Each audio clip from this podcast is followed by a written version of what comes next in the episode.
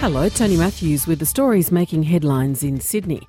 More than 1,000 Australians have been recognised in this year's Queen's Birthday Honours List, including father daughter explorers, actors, and local leaders. Lily Mayers reports. High performers Hugh Jackman, Lee Sun Shin, and Eric Bana have all been acknowledged in this year's Honours List for their dedication to the arts. Mr. Bana said he was delighted once the shock wore off. Just, you know, plainly, genuinely chuffed. Faith Thomas, the first Indigenous woman to play Test cricket for Australia, has been made a member of the order. Different ones said, We thought you had all the medals under the sun. No, this is real flash one. Among the 1,214 recipients is former Prime Minister Kevin Rudd, ABC Chair Ita Buttrose, Chef Elizabeth Chong, and Paul and Jade Hameister, who skied the North Pole, Greenland, and the South Pole.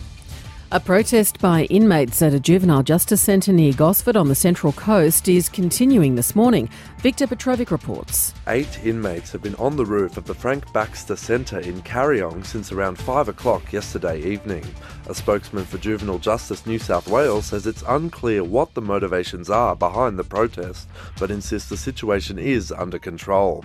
They have been assisted by Fire and Rescue New South Wales to try and get the inmates off the roof, but have not asked for the help of police. An investigation into the matter is underway. Police are searching for a Belgian backpacker missing on the New South Wales north coast. 18 year old Theo Hayez was last seen leaving a Byron Bay nightclub on Friday, May the 31st. His belongings were left at the hostel where he was staying, and friends and family say his disappearance is out of character. Surf Lifesaving New South Wales says it hopes to expand its drone program to more beaches across the state and the country. Drones were operating at 20 New South Wales beaches last summer in a project funded by the New South Wales Department of Primary Industries and Fisheries.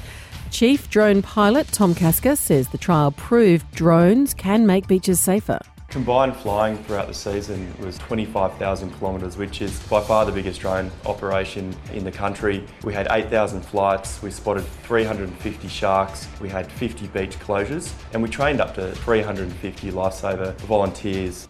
For more details on those stories, go to ABC News Online.